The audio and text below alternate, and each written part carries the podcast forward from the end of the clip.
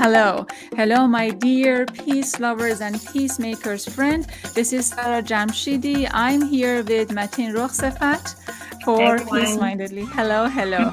Matin is on the other line taking care of everything we need to take care of uh, on the back end. Uh, thank you so much, Matin John. You're okay. welcome. Peace Mindedly is a podcast show where we feature peaceful bridge makers, those people who are bridging gaps between nations, between cultures, between thoughts, and between ideas. These people are compassionate people, kind, and peaceful. This is basically the theme of our show kindness, compassion, and peace. Speaking of which, speaking of kindness, I want to um, mention that November 13 is the World Kindness Day. World Kindness Day is a global day that promotes the importance of being kind to each other, to yourself, to the world. The purpose of celebrating World Kindness Day is to help everyone understand that compassion for others binds us all together. This understanding has the power to bridge the gap between nations since the mission of our show is based on compassion, kindness, and peace, we say happy, happy World Kindness Day to all of you, to all of you beautiful people. You know that we are live streaming our show on many social media channels and on Twitter, Periscope, YouTube, many, many. So, one of the ways in which you could participate in the Word of Kindness Day is if you could kindly share the same video on your timeline. We truly appreciate your kindness. Kindness Day is on November 13, and our discussion today is about how to be kind to oneself, how to take care of the body to feel and seem beautiful, how to feel desired and attractive. The matter of desire and sexual intimacy is as old as human history. Desire and intimacy is the subject we never get tired of. What's the secret of desire, intimacy, or sexual longing that we pay very close attention to? Why we get hooked up with provocative images, beautiful men or women, attractive bodies, exotic smells, watching two people kissing, or longing for an intimate hug by a romantic partner, especially these days where hug is a rare commodity. Is it only us in the Western nations who have been liberated, quote unquote, to desire, to long, to attract, to being hooked or experience romance? What about women in Istanbul? Istanbulites are a group of women who are living in Istanbul, one of the most vibrant, beautiful cities, in my opinion, in the world, that is located in, in the Middle East, in Turkey, in the Middle East. Our researcher and author Sertaç Sehlikoglu depicts Istanbulite women. She researched and wrote about their sexuality, intimate moments, and desires in her book Working Out Desire, Women, Sport, and Self Making in Istanbul. In her book, Sertaç brings together fields of sport, desire, sexuality, and politics, combining them with her rich ethnographic observation. She explains Muslim women's self making to create a time and space for their new cultural habit, both in Turkey and in the Middle East. Sertaç Sehlikoglu is one of the senior research associate at the Institute for Global Prosperity at University College London. She is the Abdullah Mubarak Al Sabah Research Fellow at Pembroke College, Cambridge. Marhaba Sertaç, welcome to Peace Mindedly. Merhaba, salam. Salam, Thank salam you very much for having me. Absolutely. It's a pleasure. It's a pleasure. Okay, Sertaç. So, desire for Muslim women? Really? has been has been said for longest time that uh, perhaps Muslim women do not have sexual agency, but you want to prove it otherwise. Tell me about what is your perception of Muslim women desire. Thank you again. Thank you very much for having me. Actually, this was a question I ended up addressing directly without intending to do so because when I was starting this research many, very many years ago, so I first started my research in 2008 in Canada and, and continued carrying it on at Cambridge. Um, I was only trying to do something that seemed to have been just missed in the broader literature of Middle Eastern studies or gender studies, right? So there's so much literature going on about you know women's struggles women's activism or more traumatizing stories of women and they're all very valuable but um, an individual's agency operate in multiple ways. An agency is where we create a change right? and i was thinking of doing like focusing on feminist agency from a different angle. And that different angle could be all sorts of things. It, it can be you know arts it can be sports it can be a range of different things and um, because my father was a sportsman i thought you know looking at sports would be the easy way out right? Um, but the more i you know went further into my analysis and in academia basically what we do is we present different parts of our work in different um, you know conferences sessions etc etc i realized there was something with the audience that i couldn't just you know understand very clearly at the beginning. Like i was receiving questions that were a little bit off such as um, you know i'm doing a presentation about for instance women's um, female gaze in the changing rooms right? That's very exciting topic for me. That's how women are actually carrying normative attitudes in their relationship to each other and then the first question i was getting was you know the number of women wearing headscarf you know in the gym I'm like, why is that? Why is that relevant? So there is this. What I'm trying to say, I think, to address your question is maybe desire and Muslim women don't go so bad against each other. Maybe the desire is already there. Maybe there's something wrong with the way we imagine Muslim women and the way we imagine desire as well. So what is it? What is it? What's what's wrong with, in, in ways in which we we imagine or we portray Muslim women? Um, port- yeah that's portrayed to us and kind of when a series of information you receive are packaged in a particular way. And if you didn't spend time as much as i did in, in the middle east or in, amongst kind of muslim circles then you have a very kind of limited very straw very uh, reductionist understanding of, of of different individuals right? That's do you have an example? Can you give us an example? Yeah i actually want to first give uh, like how we also uh, reduce the definition of desire as well. You know we kind of we have a tendency to think as if desire is always liberating whereas um, tons of social scientists ended up telling us that actually our desires are highly um, designed by our social, social conditions our class our like historical makings. That's why certain things sound you know very off to us. Why would women do this to themselves? Why would anyone want to eat that? But then it makes full sense uh, in another context right? So the, the way we des- we define desire is quite off and the way we imagine muslim women are also quite off. In what way Sertaç what do you mean uh, quite off? I mean if um, let's say um, when i'm like the more i start giving examples i think from from the book the better we understand.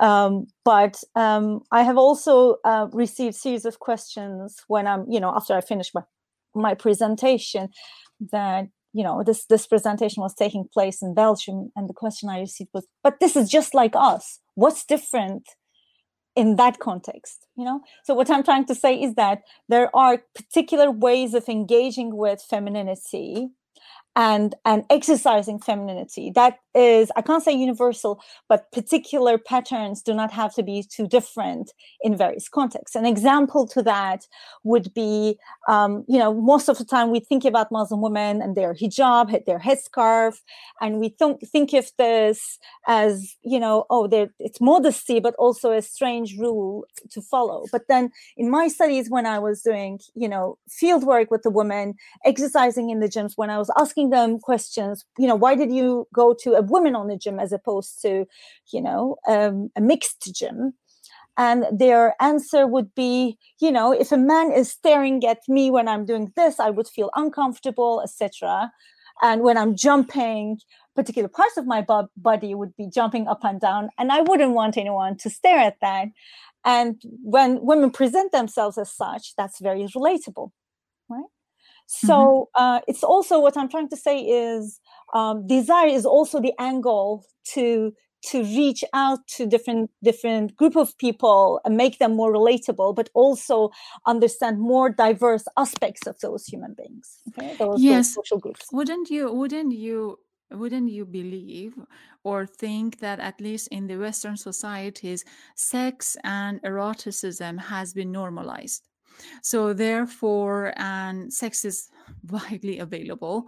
I mean, we have videos, porno everywhere, everything, right? So it's been uh, normalized. So therefore, at least men are more used to seeing women jumping out or seeing women uh, doing uh, things that might not attract their attention compared to Muslim countries who've been segregation between men and women in some of the countries. I know it's uh, Saudi Arabia, I know Iran, so segregation, and men are not accustomed to uh, having women's presence. So therefore, they they are more of eager to see women in in a kind of position. Uh, in retrospect, women feel a bit uncomfortable mm-hmm. of uh, putting themselves within the male gaze. Wouldn't wouldn't you think that this is something in the West has been normalized and in the Middle East and Muslim countries has not been normalized?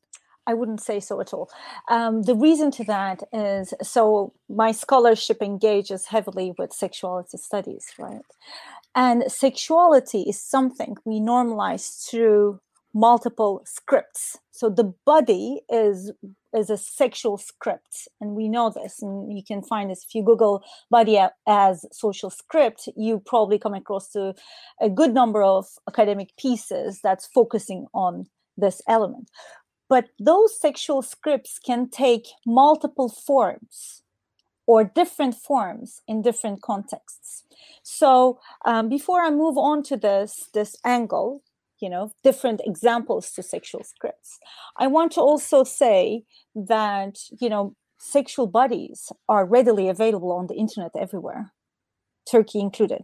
So mm-hmm. there is something different when a man in Istanbul, in, in, in this geography, when a man is staring at a woman's body, there is something else. What's different is in this particular context and several related contexts, ranging from actually Greece all the way to Afghanistan, gaze is also one of the sexual scripts. Okay, so we are talking about a context where gazing is actually quite central pa- part of the social interaction, right? So it's imagined almost like something more concrete, almost tangible, which is why if a strong gaze touches you, it brings misfortune, which is nazar, you know, mm-hmm. mm-hmm. uh, badly translated into English as evil eye. It doesn't have to be evil, it's just a strong eye. So, in this geography, in this particular geography, gaze is imagined as something so strong that it can touch you. So, in the sexuality context, right, in the context of, social, uh, of, of sexual analysis, that same gaze also turns into a, a sexual sexual script. What it means is when a man is staring at a woman's moving body, he knows this is a harassing move. He right? knows. It's not just seeing and taking pleasure from the from from the scene. It is a harassing move, right? And the woman also feels uncomfortable for because of for because of this particular reason right? It's not just you know watching. It's looking as if it's touching okay? So what i'm trying to say is that men are the men staring at female or sexual or heterosexual bodies is not necessarily in those contexts because they don't see it anywhere else but because it's a very easy way of sexually harassing a woman making her uncomfortable because gaze is something you can deny as well. I wasn't looking at you. Do you want to be looked at? You can easily deny it. There's this deniability. So there is a completely different dynamic going on actually. Mm-hmm. But uh, yet, at the same time, in the book, you uh, you argue that this phenomenon is going on in Istanbul, where women are more cautious about health and about self-image, and they want to look beautiful. So, tell me what's taking place in Istanbul. Why this is something is going on uh, among women groups. I uh, went to Istanbul because it's kind of, you know, everything is very accessible. But the same study could have taken place in Cairo, actually, or in other, another part of Turkey or in the Middle East. And in fact, when I was, you know, I, I come across to a large number of scholars uh, who are like interested in this this phenomenon. So it's not just limited to Istanbul, but in Istanbul, it's kind of supported by the current political uh, climate quite heavily. It's a, it's used as a way of as a tool for populism. So like the municipal governments are providing free services, etc. Uh, but there was another element in your question, not just it wasn't just about Istanbul. Can you uh, remind yes, me? We were talking about women gaze. Mm-hmm. And we were talking about men gaze, and we were talking about this gaze might be might, might be interpreted okay. as as harassment. But here's the thing: mm-hmm. women in Istanbul are or are not i'm just curious to know contributing to this fact of making themselves more beautiful for male gaze mm, i see um, that's not the angle i kind of how can I say, I indulge much actually, but the, there is a reason to that. So let's start with how women deal with this this issue of harassment, right?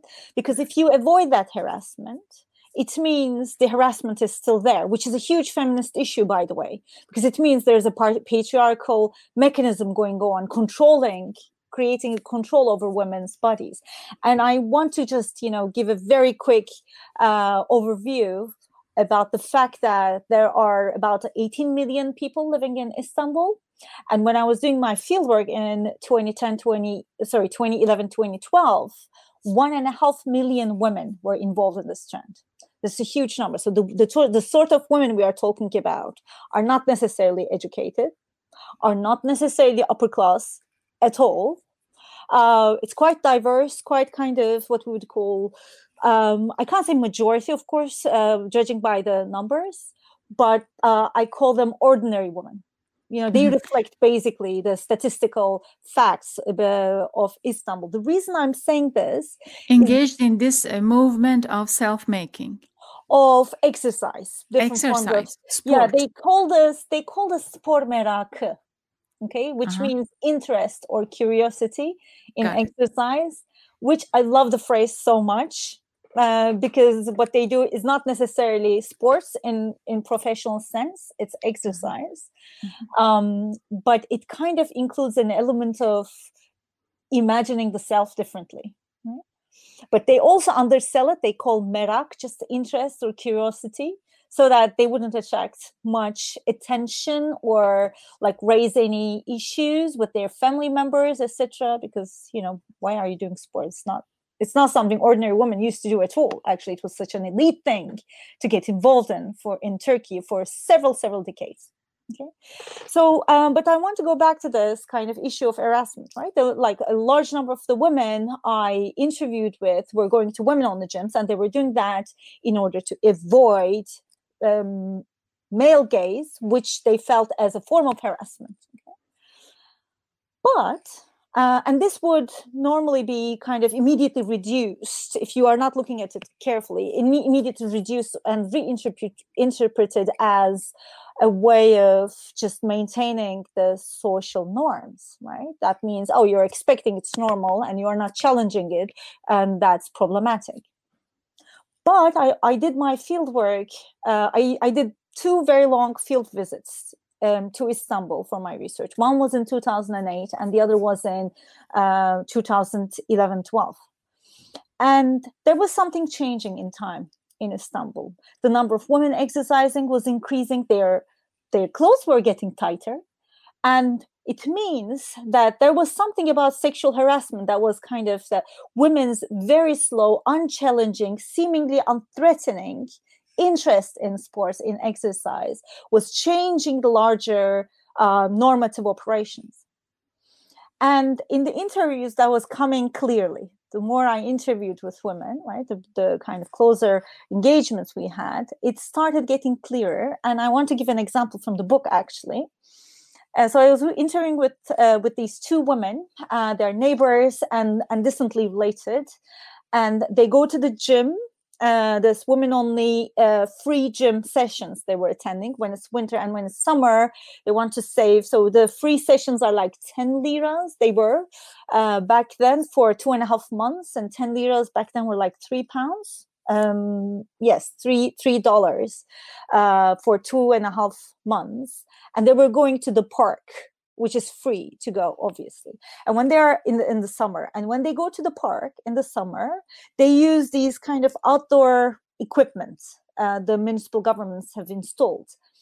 And these um, these um, equipment with them you do a range of things right? You and one of the uh, one of the equipment um, this one interlocutor of mine was using uh, requires you to sit down and open and close your legs. Okay, so she was telling me how she hated when she used to go there and use that machine.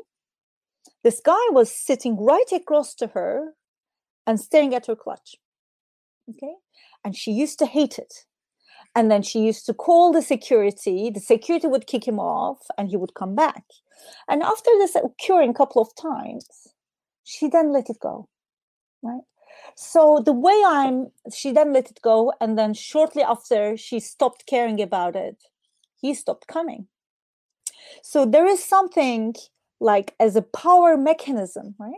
As I said, men are doing this to make the woman uncomfortable. That's the power of harassment. That's where the power of harassment comes from.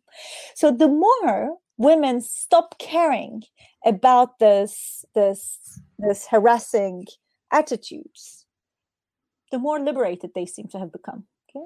But here in the book, you say that uh, males' desire must be fed, females' desire must be disciplined. Ah. What we what we are hearing in in this this uh, conversation is that women are redisciplining the uh, the desire and just trying to you know open the, that that boundaries to a larger I mean larger space yeah yeah that's so cool. I know i love my women so much actually. Um so yes very much so and i i discussed that extensively how male desire is formulated uh, even in this kind of child child rearing practices right? If um, you know especially for the women and the ages of the women i interviewed and i, I interviewed women from all sorts of uh, ages but especially for those who were um, from their 30s all the way to their 60s they grew up in an environment where the the the boy desire should be is, is kind of perceived to be fed like if a boy wants to have something and if you don't satisfy that that need which means it was happening to their siblings by the way then it's almost like you would kill that very central desire in that boy. So th- there was something about the way desire is formulated in very gendered ways in turkey. And i'm sure you can apply this to other neighboring countries so it should be fed. If a boy wants to have this chocolate, you need to give him that chocolate. otherwise it would kind of start causing a pain in him and that's very bad for a boy's nature Very the way of Poor forming boy. masculinity. whereas the girls were told to control their desires okay which means the following when they the same girls age right, then they learn that if they express their desires they would be judged about it okay? So i witnessed dozens of moments when women are are articulating what they want in very different terms. Sometimes they say that that's what my kids want right? Sometimes they say that's how my husband wants it right? it can be about simple things. It can be about what they cook even right? Mhm. so it's also a way of avoiding being seen selfish okay um, because the kind of normative clusters are established in a similar way. And this is one of the things actually we find uh, very strong parallels with in, in western society as well. Women expressing their desires are found selfish in both western and large number of non-western parts of the world um, and in order to avoid that, so my women were not necessarily confrontational, but I recognized agency in their non confrontational habits and strategies and attitudes. Okay. Um, so what they do is um, they just pick different layers of narratives to find their way out. And that was exactly why they refer to their involvement in exercise, not as a passion, but as just you know interest. I'm just you know it's a sports interest. And interest in it's kind of always you know tuning it down selling it down. Don't want to attract too much attention. Sometimes they say i have backache which they do have right sometimes they kind of say different things to do and then when they see the the the, the trainer then they go up to her and say oh i have this sports consciousness now right? Which they do have as well. It's just a, a way of picking up different narratives for different people in order to be able to continue doing that and opening it that that opening up uh, that not only time but also space or i should have said it the other way around. They open up space for themselves but they also open up time So the social, um, the social structure, the new social structure of, uh, I don't know if it's new or not, but has they have women created perhaps a new social structure to give themselves this space to widen up uh, what has been taboo before and now to be acceptable?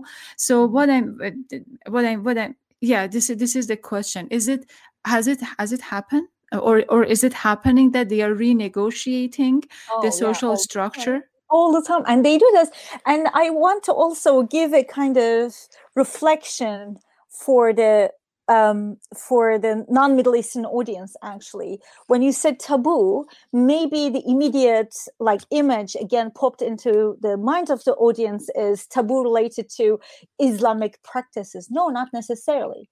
S- turkey is is founded as a as a secular country and the first sportsmen were uh, sportswomen were elite women right? And sports have long been a very elite practice. And then when these women started exercising, they were mocked. They were mocked on the streets. You can still find videos of of you know um, there was this one video I I think I shared the link. Yes, I definitely shared the link on my blog, which I hated by the way. Right? It says "Uçan türbanlı," flying headscarf is the is the title of the video. So these this this couple walking a dog a definitely mm, upper middle class practice to have a kind of good uh, quality pet right? Especially back then.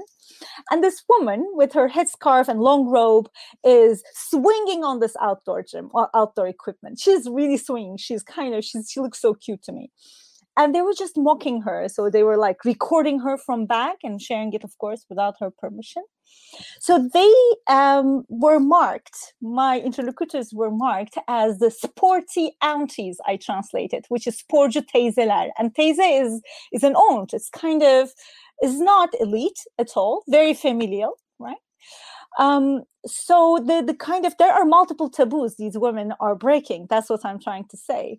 And the, the introduction, uh, right in the introduction of my book, the first uh, subtitle is is appreciating those those sporty aunties because they are actually those who were being mocked they were changing multiple elements in the larger society right? Uh, not only they were kind of exercising and taking care of themselves um, but they were also doing this despite knowing very well that you know some people were mocking them right? And they are not caring about it. And they were by doing so uh, which was quite important actually one of the kind of crucial things i i i, I just want to remind here uh, and want to address here related uh, to my research is they were opening up time for themselves. So, one of the things we don't seem to notice is how, for women, our times are heavily regulated. Like, time is almost imposed on us. What we are going to do, when we are going to do it, right? Taking kids to school, picking them up um, and and if like all these work related schedules all these caring related schedules caring is often a very female job in in this kind of normative world. Um, so opening up time is giving women a chance to be reflective about what else they desire right? They they and they are seriously reflective about this some of my informants are kind of uh, when i was finishing up su- submitting my book i was like adding new things to my about my inter- in, interlocutors right? There's this woman who was saying she has four kids she wanted to uh, she has three kids she wanted the fourth one but she wanted to get rid of this husband and want to get another one. She did that. This woman who was say it again say it again. So she she had three three uh, three, three kids? but she wasn't happy with her husband and then she divorced her and married uh, again and then had a fourth baby. Huh. and and and i was adding this information to my book. There was this another um, interlocutor of mine. She she hadn't even completed high school back then and now she started um, her undergraduate degree right? Uh, and she was already 30 something when we met when we met so it's giving and there was this other woman who was like telling me she, you know there was one of the things she was telling me one of the things she, her husband never allowed her to do and she did it. I'm not giving too much so that people can read the book. Um, and then she was saying he also he didn't want me to do it and i did that. He also doesn't want me to have a driver's license. That's my next goal. That's true. What i'm saying, saying is that sports is like the way i see it exercise seems to have b- become a tool for them to just open up a, open up like little window temporal window spatial window okay so mm-hmm. that they can be more reflective about what else do they want for themselves okay? mm-hmm. yes what else do they want for themselves and also uh, for the for the, uh, the second portion uh, i'm going to focus on uh, desire and i'm going to focus on so why women think that uh, at least in istanbul why they think they must be beautiful in terms of their body and appearance to be desirable probably and what they do about that. So stay put with me. You are watching to peace mindedly a podcast show featuring peaceful bridge makers. This is our second season. Every tuesday uh, 12 noon Pacific Standard Time in Seattle. We come live um, um, with a, a new program featuring one of our peaceful bridge makers. November 24th is our last show that we are going to talk with two chefs. And uh, before then, I'm just going to update you about what we are all up for and what we are doing in Peace Mindedly podcast show. In my introduction, I just explained that November 13 is the World Kindness Day, and that is an important uh, issue for us in Peace Mindedly because the theme of the show is kindness, compassion, and peace. So the day was introduced in 1980, in 1998 by the World Kindness Movement, a coalition of nations kindness NGOs. It is observed in many, many countries, including Canada Canada, Nigeria, Austria, and many other nations. On November 13, participants attempted to make the world a better place by celebrating and promoting good deeds and pledging acts of kindness. So, for your part, if you would like to uh, share uh, an act of kindness, there are some of the suggestions that we can make. And uh, my utmost suggestion, especially during the pandemic, can be if you could send an uplifting text to a friend or reach out to a family member that you have not spoken with for a while and just see how they are doing. Or let that guy merge onto traffic with a wave and a smile if you are driving outside. Share a compliment with one of your loved ones in the household or make and drink a cup of hot tea with your family members. So probably just plan something fun uh, with your uh, with your family members and your surroundings to probably feel a bit more warm in your heart about kindness and compassion. For next week for next episode i am i am updating about what's coming up and what we've been doing. We are living in a tumultuous very difficult difficult circumstances. And not just uh, for us in the US for many many people uh, around the world this uh, this pandemic has been difficult. We are uh, going to come here to explain why we are doing this take your questions and and answer uh, and, and answer as best as we can and also to explain what we are up for it uh, for the next season for the November 24th is the week of Thanksgiving. And for that, we are going to have two amazing guests, so to speak. So our guests are Elena Ramsposh and Catherine Lafond. Both are writers and business owners and people who have been in uh, involved in the food industry and recipe development. We are going to talk about how to make this Thanksgiving something memorable. Catherine wrote uh, a book called Seasoned with Gratitude 200 recipes and blessings celebrating the greater nourishment and real food. Both of the um, uh, both of my guests are so big in taking care of the planet, taking care of the body, and being mindful about the resources that we use. I'm sure we are going to have, and I, am going to have them to share recipes with us. So uh, if you join us, you're you're you're going to hear uh, something interesting about recipes recipe that you may have not known because Elena usually shares recipe from Germany and Catherine from her garden.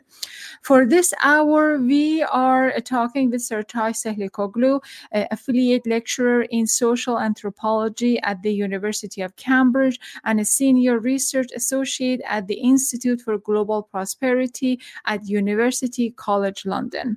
Sertaç is an anthropologist and researcher interested in human response to social social changes in her book, Working Out Desire Women, Sport, and Self Making in Istanbul. She tries to address our misunderstanding about Muslim women desire. And this is Sertaç in our studio. Okay, Sertaç. I wanted to you, you in, in the book you keep talking about these women do not want to portray or to depict as selfish. They are just are trying to open the narrative in the turkish society. I wonder if whether or not the same thing is happening in the larger context within the middle east. What do you think? Definitely. I so as an anthropologist we kind of don't want to generalize anything without doing proper ethnographic fieldwork but we also do presentations in, in different places. And it seems like it's taking place in Egypt, it's taking place in different parts of the Gulf, right?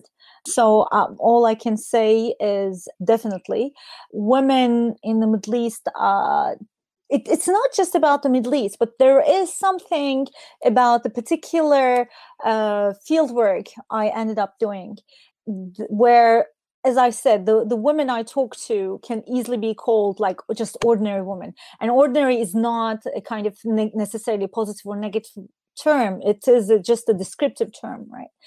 Um, and they their needs and and and interests reflect something about the normative operations. And um, the reason I did this is kind of not to kind of expand it to another geography. Somebody else can do their own and then make a comparative discussion. But uh, it is like for me, it was especially important to be able to talk about agency, the ability to create a change at the larger operations of a system. Why that it was is, important to you? That was what? not necessarily confrontational. And the reason to that uh-huh. is because the feminist agency, in the way we think in our conceptual world, um, is often um, taught through very confrontational means if there's not resistance right resistance is is is is done in order to create a change but that's not the only way to create a change and not everybody is able to to to be confrontational to to resist right? Resistance sometimes costs quite a lot and people as like human beings we make calculations all the time. But that doesn't mean simply because they don't resist doesn't mean they are unable to create a change. So, so what what women in istanbul are resisting against so that's what i'm saying. There these the women are not necessarily yeah mm-hmm. these women are not necessarily so what i'm trying to say is that maybe when just because my interlocutor didn't confront with the guy who was harassing her right didn't do kind of resist and she did it too actually. She kind of fetched the security guard. It doesn't work. So the way we think about resistance does not does not seem to or does not have to work all the time in the same way Mm-hmm. And then, but then in time, with their kind of insistence on being able to make multiple moves and use multiple strategies, they were creating a change. And that change is basically leading um, them to kind of get harassed less and leading them. By the way, in Turkey, the number of violence cases against women is in rise and that's another kind of discussion but i'm only focusing on the, the sort of change they were able to kind of you know they were being harassed before they're being harassed less they were wearing more loose clothes before and they started being able to wear even tighter clothes in time so mm-hmm. they are able to create a change and the other like i don't want to reduce change only to the issue of sexual harassment either.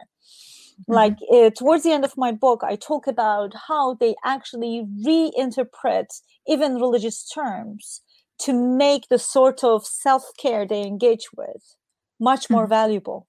Right? Mm-hmm. They kind of revisit those terms, and these terms are clearly different, like the, defined differently compared to earlier times. Like I'm kind of discussing this um, notion of of trust, emanet, you know our bodies are given to us from god and we will return it to him and mm-hmm. before this kind of oh you need to return this body in you know proper in proper shape and, and in earlier times that that that uh, understanding was defined as you know you need to so wouldn't your... we wouldn't we give a, a, religious connotation when we say that we need we return this body in the best shape possible back to god? That's the interesting part. So in earlier times this wasn't defined as physical shape.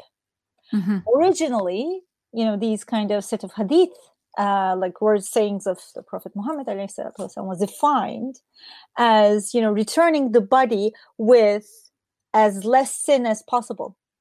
So committing committing less sinful, fewer sinful acts. But mm-hmm. today, mm-hmm. this term is being reinterpreted.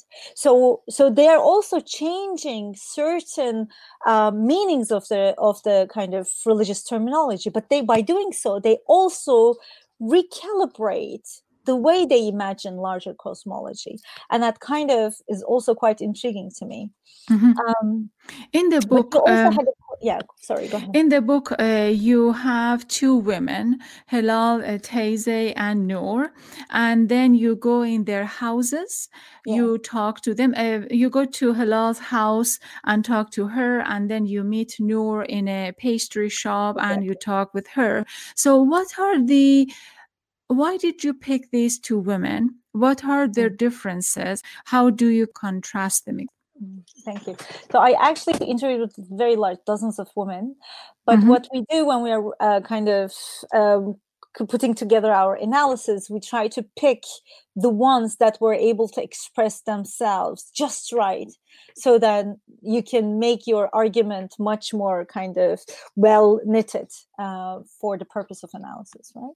So these two women were quite contrasting at many levels. They are age difference like one would be you know as old like hilal Teyze i call her aunt.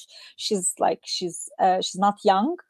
Um, by the way, I later on learned that she was upset that I didn't refer to her with her real name, but I, I think it's too late for that. Hilal Teyze is a, all the names are pseudonym except with one. So so she's she's aged, she's a senior woman, and she is from upper middle class background, whereas Noor is from working class background and she's younger. She was in her early 30s, right? And uh, so the class and and age contrasts was helping me to put together the the parallels and differences in my analysis. And this part was particularly about um, uh, agency again um, which agency? Yeah. sexual agency um, I define agency as part of like self-making, right? Uh, mm-hmm. so agency is is I define agency as the ability to to create a change in the in the larger operations of normative systems. That norms do not have to be those norms do not have to be um, necessarily sexual norms, but mm-hmm. um, they kind of and even sexual norms operate at many levels anyway. Yeah. Mm-hmm. So the class is different, mm-hmm. their age is different, but what similarities do they have in terms of their agencies? Um, so they were both uh, creating a change uh, in their lives uh, in the long run. Actually, Hilal Teyze was the one who was saying that you know uh, she was she was sharing all her interests with great enthusiasm to me um, but her enthusiasm was also like like she was whenever she's telling me what she's interested you know she's always linking those narratives to how her kids were perceiving her okay? Oh my my son says this my daughter my my elder daughter says this my my uh, younger daughter says this. So the, her her the way she articulates and frames her desire was through through family. Mm-hmm um, but then she was also like very cautious about the way she was she was packaging her enthusiasm. She says she's enthusiastic but she's also kind of she kept saying i asked her as kind of so we kind of we've spent like three i think i spent three to four hours at her home. And um and then at and at one point i said you know why are you doing this? And then uh, it was part of the interview questions. And she said i'm just you know keeping myself busy. Like no you, yeah you're busy. Like keeping oneself busy is an expression people use in turkey to like like a retired military man would say. You know he was very busy before and now he's retired. He's trying to keep himself busy but by doing like uh you know direct by by doing small level uh work right? That are not work like hobby work um and she's already busy though like i we did we had dinner together with her the sort of elaborate cooking she did that that was really to- time consuming she spent she must have spent several hours to make that that possible and it wasn't prepared for me okay so it was like her everyday work um, and she takes care of her grandkids. She she does her own cleaning. She's doing everything. She's kind of full fledged, very busy housewife. And so I didn't I didn't kind of I wanted to push this. I we had this nice rapport, so I could just push her a little. But you're already very busy. You're doing all sorts of things. And she said, I want to keep myself busy I want to keep busy with myself. Right. And then she did like a very clear highlight on on myself.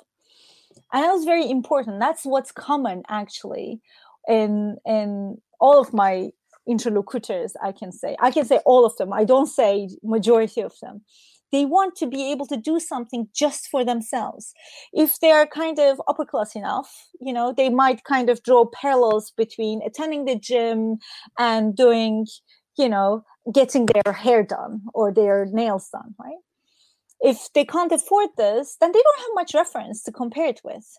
Because what women do in their spare time, they get together with their neighbors, which is again discussing all the things related to, to what I call patriarchal control, actually. You know, competing what sort of cake you did compared to the other woman who did this cake, right? Or like, uh, or your neighbors would know all sorts of stories about your life. So you have to be like both open and closed a little bit. Like you have to control yourself a little bit or they would spend time with their in-laws and relatives and that again is kind of related to the same level but at the gym. I yeah. have a question. So, what is a fit and beautiful body in ah. Turkish standard? Mm, that's a good question. I actually wanted to address uh, one of the one of the themes you have been repeating since the beginning. I have to say, I didn't necessarily come to the conclusion that my women were trying to make themselves desirable, which was, I have to admit, was huge slap on the face on my part, right? And I want to give an example uh, related to my favorite example.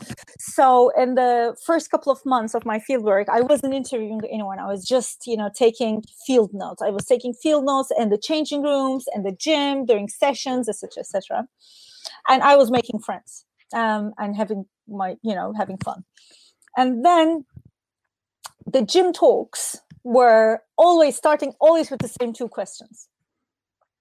For how long have you been coming here? How many kilos have you left lost? Okay. And okay, that's my like limited understanding. So we you have to understand we go to the field after reading a large number of literature which conditions us. It's like when you're a tourist and go to a country and you want to see particular type of people right? That's wrong right? And then if you did if you did good ethnography ethnography is supposed to change you and that was a huge slap on my face. Because like when i was taking notes oh i'm like yeah of course because they're all obsessed about losing weight. And then the months were pa- passing the questions were remaining the same. Everybody was asking the same questions to each other, but nobody was losing almost any weight actually. Okay. And I realized that's not necessarily a failure. I was just reading the questions wrong. Women were going to the gym to again open up space for themselves to care about themselves. But that care doesn't have to be in the form we expect them to be.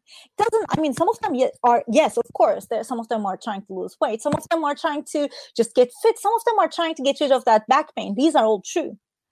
But the reason they were asking these questions to you also had another very important and again very agentive element which was like us all of these women are exposed to these kind of images of fit, very slim women on the TV. On TV during daytime programs, in the evenings, different type of individuals celebrities etc are always sharing these kind of beauty secrets right? How they stay fit how they lose weight in short period in this many months how many kilos etc whereas at the gyms they see real women so they find all these celebrity stories highly questionable, right? Whereas when they go to the gym, what they see would be the real bodies of the real women. So what they do is this they are exposed to these high standards and they try to lower that standard a little bit down right, for themselves. And then they could tell in turn themselves okay i can't lose like 10 kilos in like two three months? That's insane. If i lose two kilos that's good. And i would get fitter. They they kind of that's enough. And um and um i also liked it very much because i was interviewing with the celebrities they were following closely right and then after me sharing my photos with those celebrities on social media then the first question they asked me after we met was do they really look like that? So there's this element of disbelief to the to the media images right um, so then I, I realized that it's not necessarily about trying to make themselves desirable for men. That understanding is quite heterosexist, actually. And that would be quite wrong to centralize in an analysis, especially since that's not what was going on. Um, but again, they were using this as a kind of mean of self care. And that self care again is um, involves multiple ele- elements is self-care for the self but also opening up space and time for themselves. Yes self-care. So they were doing this for self-care for um, but as I as I was reading the book, it uh, occurred to me that probably this is a new phenomenon Mm. And women are take I mean doing this to take care of themselves and to stay fit or to stay healthy. Is this coming from the West or is it organic thing is happening in Istanbul? Well, there is this one very core element. So in order for a change, you know if so there are global trends affecting everyone there are when there's a trend that starts affecting uh, the world, everybody will be um, affected at, at, at some level, right? We see this example from certain trends coming from the US, but also we see this uh, in terms of some of the trends coming from Korea, right? They kind of, they are quite trendsetters today. Mm-hmm. Uh, but in order for them to be attractive to a large society, there should be something existing that was similar in that in that geography right otherwise it would be just you know some crazy trend taking place in the us and why would we do it um, mm-hmm. and that mm-hmm. angle i can say has been existing in turkey Mm-hmm. So I saw one of the questions actually from uh, one of my friends from college years. Um, uh, she was asking about is this similar to hammams? To a certain extent, yes, women were going to hammams together, and they were kind of enjoying their time together. And later on, you know, a couple of decades earlier than today, there were these kadınlar matinesi, matinee for women and where women would go to the restaurants and there would be music etc and singer and it would be just you know women dancing. Otherwise you know it would be if, if it's a mixed um, day then it would be highly problematic right? For you know in terms of their relationship with their their partners probably. So there is something about women only fun. And because of that actually and there's a saying in Turkish. There's something about you know when the environment is just women only. In Turkish, is uh, is it's kind of seen as less serious, right? Kind of don't turn this environment into kadınlar hamamı, the women's hamam. So that would be seen as a way of making things less serious. Okay that was also one of the reasons when I was, you know, initially doing my fieldwork, so many people I was talking to were kind of not really understanding the point of doing a research like this at Cambridge. Like, why would Cambridge send someone to do a, a research on something that's so unserious? So there are normative mechanisms there are certain kind of skeleton where people can hang on to kind of uh, relate themselves to and another maybe global uh, issue going on that helps women i can say it's not necessarily the kind of aesthetic trends etc but the neoliberal systems, right? The kind of after the current uh, AKP ruling came to power in municipal governments, what happened is uh, they prioritize neoliberal uh, populist tools right? They kind of they find it as a, as a good way to empower themselves.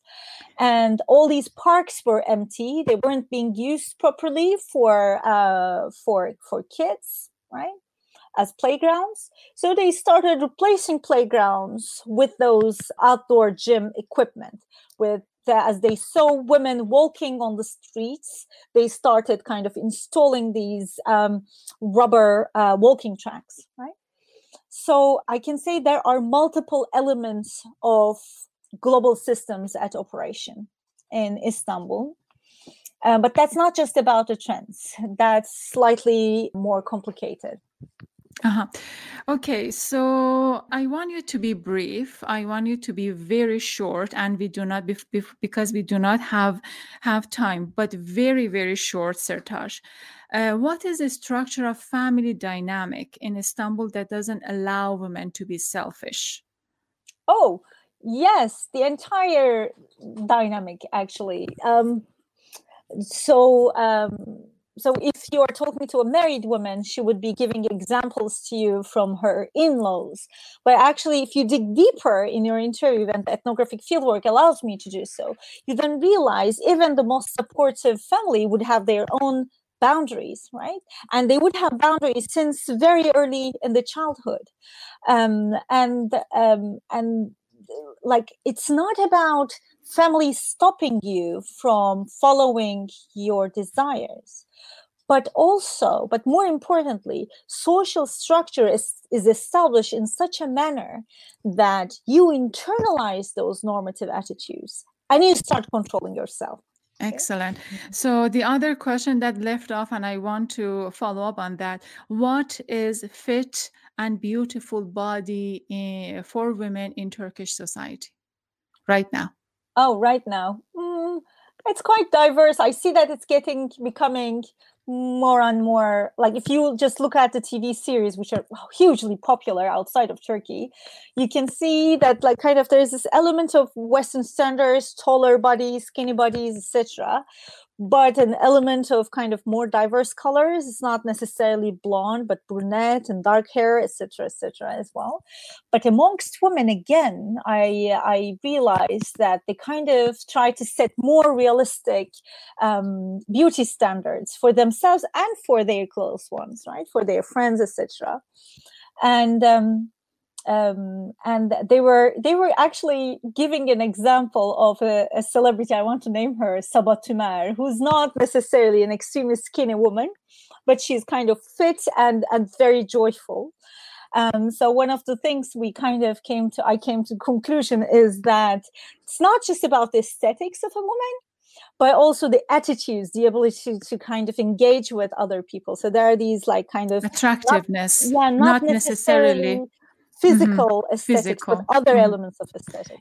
Excellent, excellent. Please stay put with me. You are watching To Peace Mindedly, a podcast show featuring peaceful bridge makers. So the show is available on many social media channels, on YouTube, Facebook, and uh, many, many, many areas. Right now, we have a very live, interesting audience that are writing back to us. Uh, we have Alison Stevens, we have Asli Sagal. I hope I'm pronouncing the name correctly.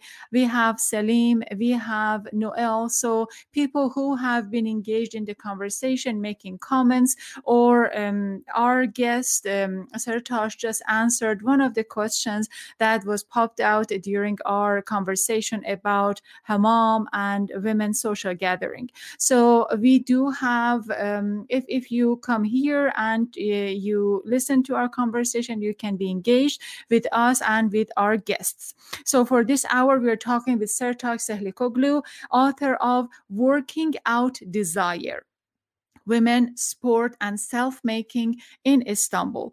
The book is published by Syracuse University Press and will be available in January 15. The book is available on uh. You can order the book uh, through our website, and it's uh, right now they are taking pre-orders, but uh, the uh, ebook, the PDF and ebook is available. You can read the book, and also you can or- pre-order the book, but uh, the the actual copy is available on January 15. We do recommend the book. I think um, it it was a very rich book. It was honestly, when I was reading the book, it was not boring like academic books. I really enjoyed reading lines by lines, pages after pages. They were stories about women and had written in a way that it's pleasant.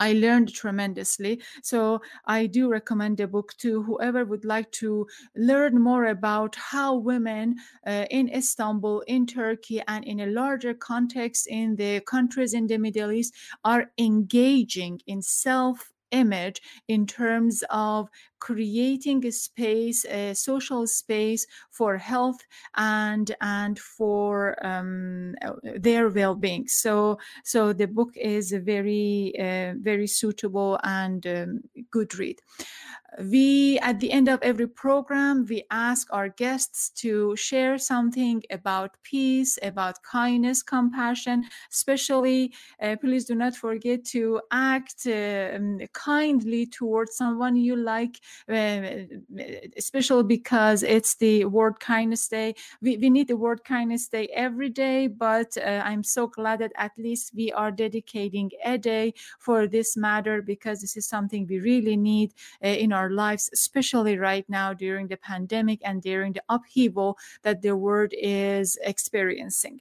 Yet, yet again, at the end of the program, our guest shares and they close the program for us. I'm just going to turn into Sertaç and I have her to share something meaningful about peace, kindness, and compassion. Yes, go ahead, Sertaç. Thank you, Saba. So, the, since you first told me to, to reflect on this, I try to give examples from everyday life, but my reality is obviously around academia. So I ended up deciding that I should say something about the the kind of very fragile the way the way academia makes us very fragile very vulnerable um, especially those who are in the early stages of their career but also everyone.